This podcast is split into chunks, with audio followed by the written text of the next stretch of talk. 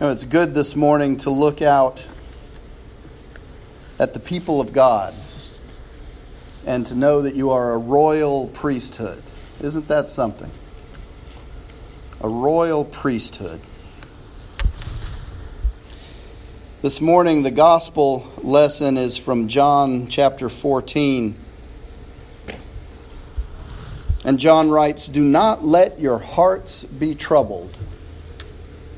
Believe in God, believe also in me.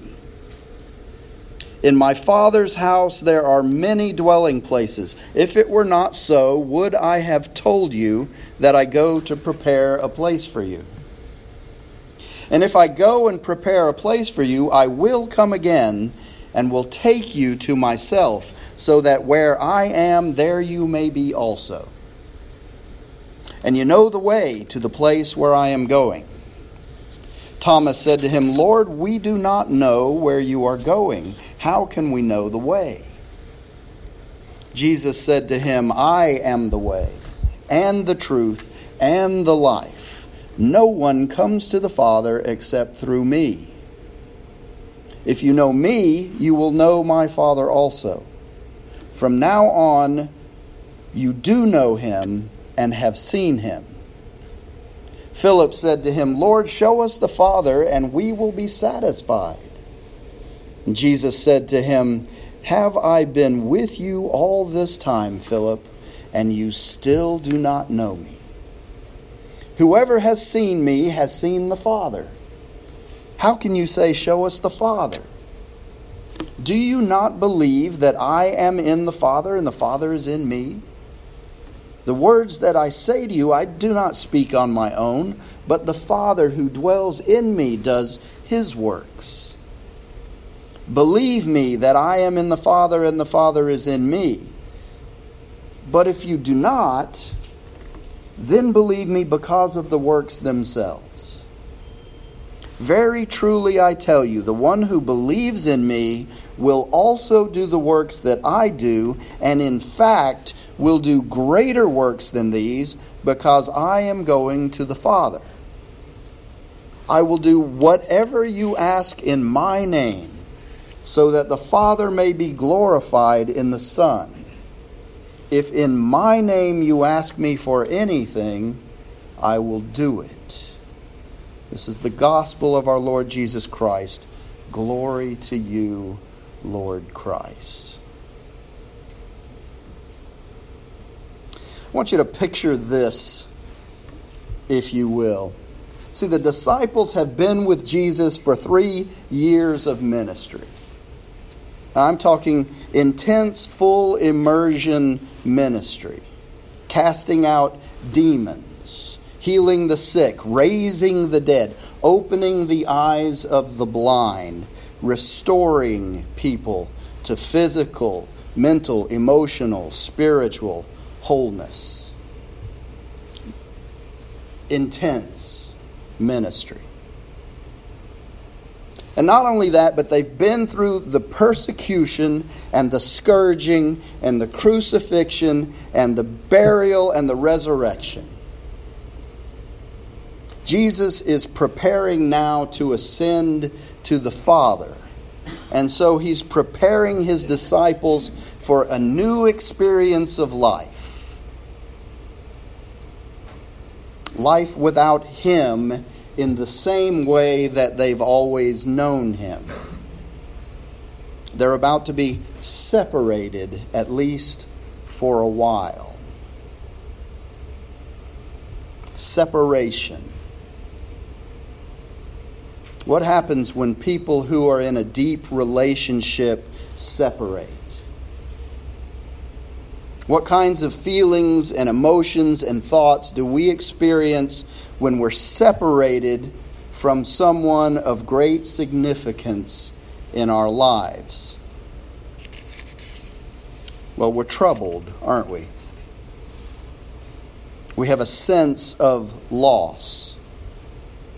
And very often that sense of loss is compounded by thoughts of, what do I do now? What is next for me?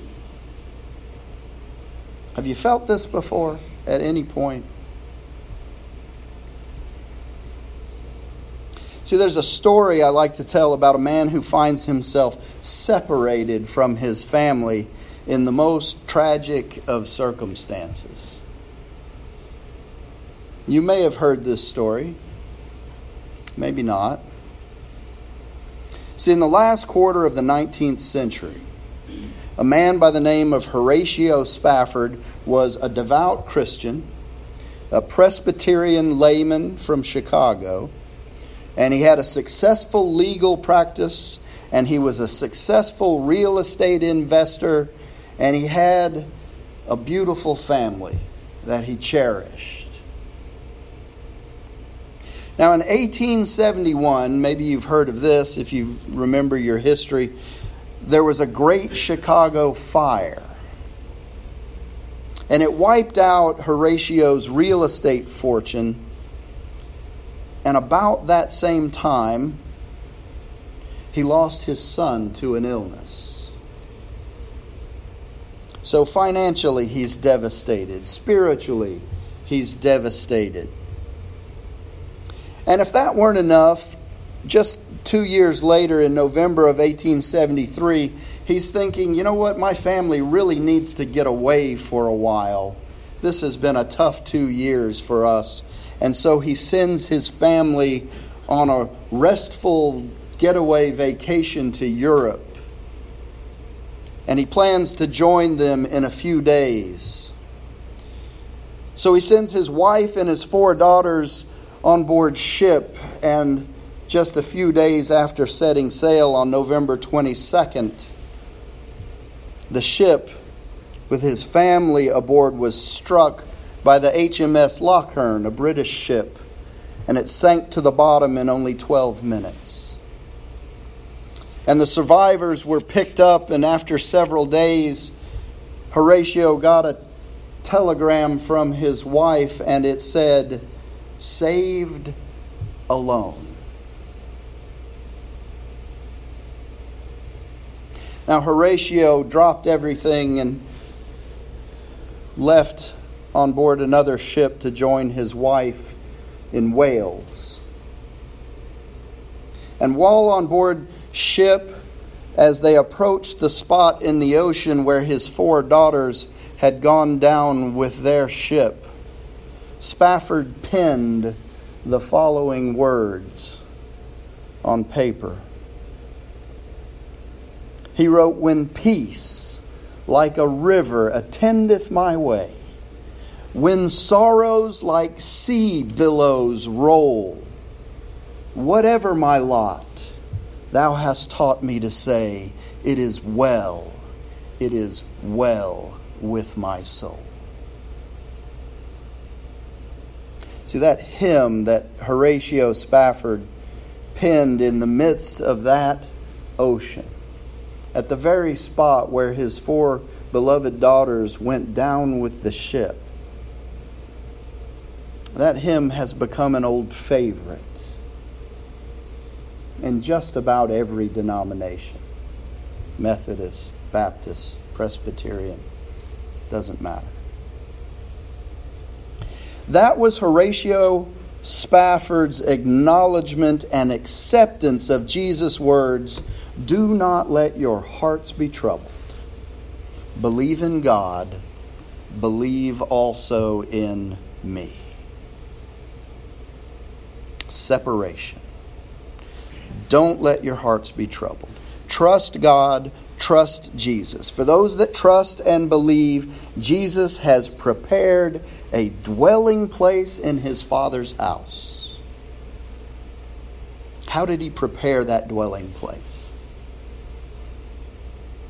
Well, he prepared our dwelling place with God by going to the cross, dying, being buried, and then resurrected.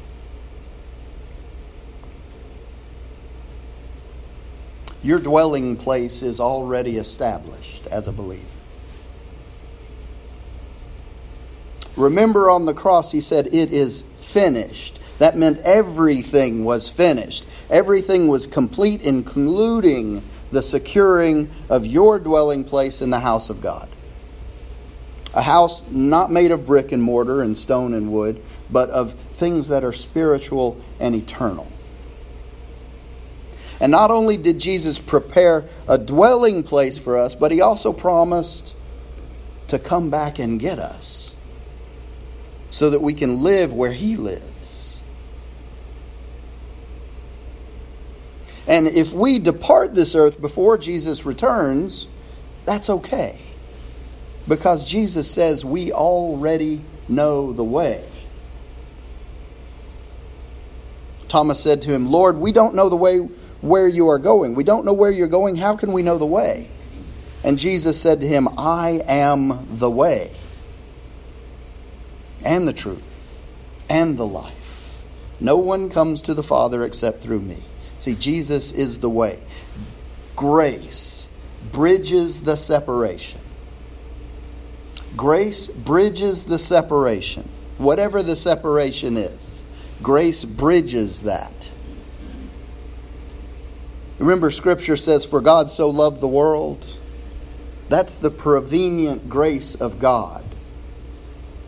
God so loved the world means that God loves everyone, believers and non believers alike. And His prevenient grace covers all of us because His love covers all of us. Prevenient grace. This is a concept that's distinctly Wesleyan. Prevenient grace, that grace that comes before salvation, before saving grace, the grace that works on us and nudges us gently toward a relationship with Jesus, that grace that enables us to become aware that we are sinners and are in need of a Savior. The grace that enables us to love Him in the first place. We love because He first loved us. You recognize that from Scripture. That's prevenient grace at work. See, if grace was a house, prevenient grace would be the front steps. But to gain access to the house, we have to make a decision to walk through the front door. And the front door of the house, the front door of the house of grace, is saving justifying grace. See, you have to be justified to enter the house. You can't climb in through a window, and there is no back door to the house of grace. You have to walk through the front door of saving grace by making a choice to follow Jesus.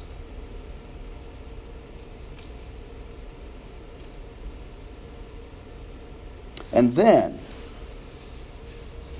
and this is another idea that's distinctly Wesleyan, has a Methodist flavor. Not only is prevenient grace the love of God, that grace for everybody, but salvation, the justifying grace that lets you walk through the door, see, that's just the beginning of the process. Because when you get in the house, when you choose to walk through the saving grace front door, you find yourselves in the sanctifying grace of the house. What does that mean? See, the sanctifying grace is where we get to settle into the family room of Jesus Christ. That's where we have this lifelong relationship with Him, learning and growing and being more and more like Him. So, yes, there is a point of decision that we call being saved. But that's just the front door. There's a whole house where we live and move and have our being. And that's the sanctifying grace of Jesus Christ. Jesus is the way, not only the way, but the truth and the life, and that life is what we live in the family room of Christ inside the sanctifying grace of the house of God. So He's the way, He's the truth, He's the life, He's everything that we need. There's no longer that permanent separation that causes our hearts to be troubled. When I think of separation, I think of those separations that have occurred in my own experience. And maybe you're there in the chair and you're thinking of the times you have been separated, either temporarily or somewhat more permanently, from someone that is significant to you. When I think of those people, and I think of those times of separation, I always go to my go to scripture in Romans 8. Who will separate us from the love of Christ? Will hardship or distress or persecution or famine or nakedness or peril or sword? As it is written, For your sake we are being killed all day long. We are accounted as sheep to be slaughtered. No, in all these things we are more than conquerors through him who loved us. Do you feel like a conqueror this morning?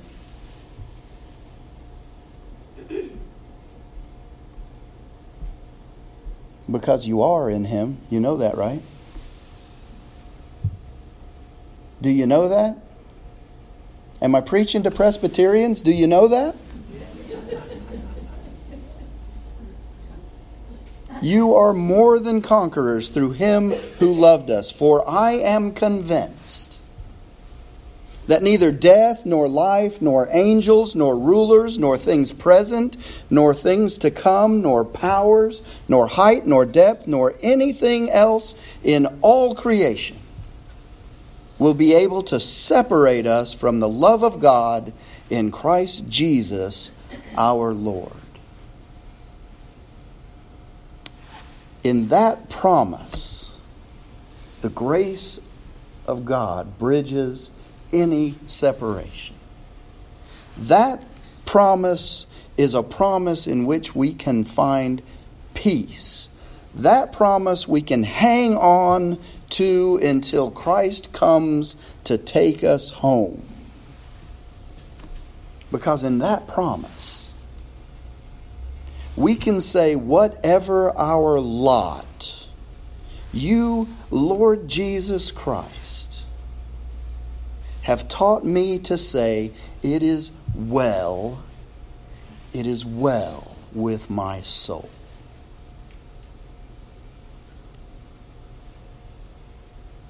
In the name of the Father, and the Son, and the Holy Spirit. Amen.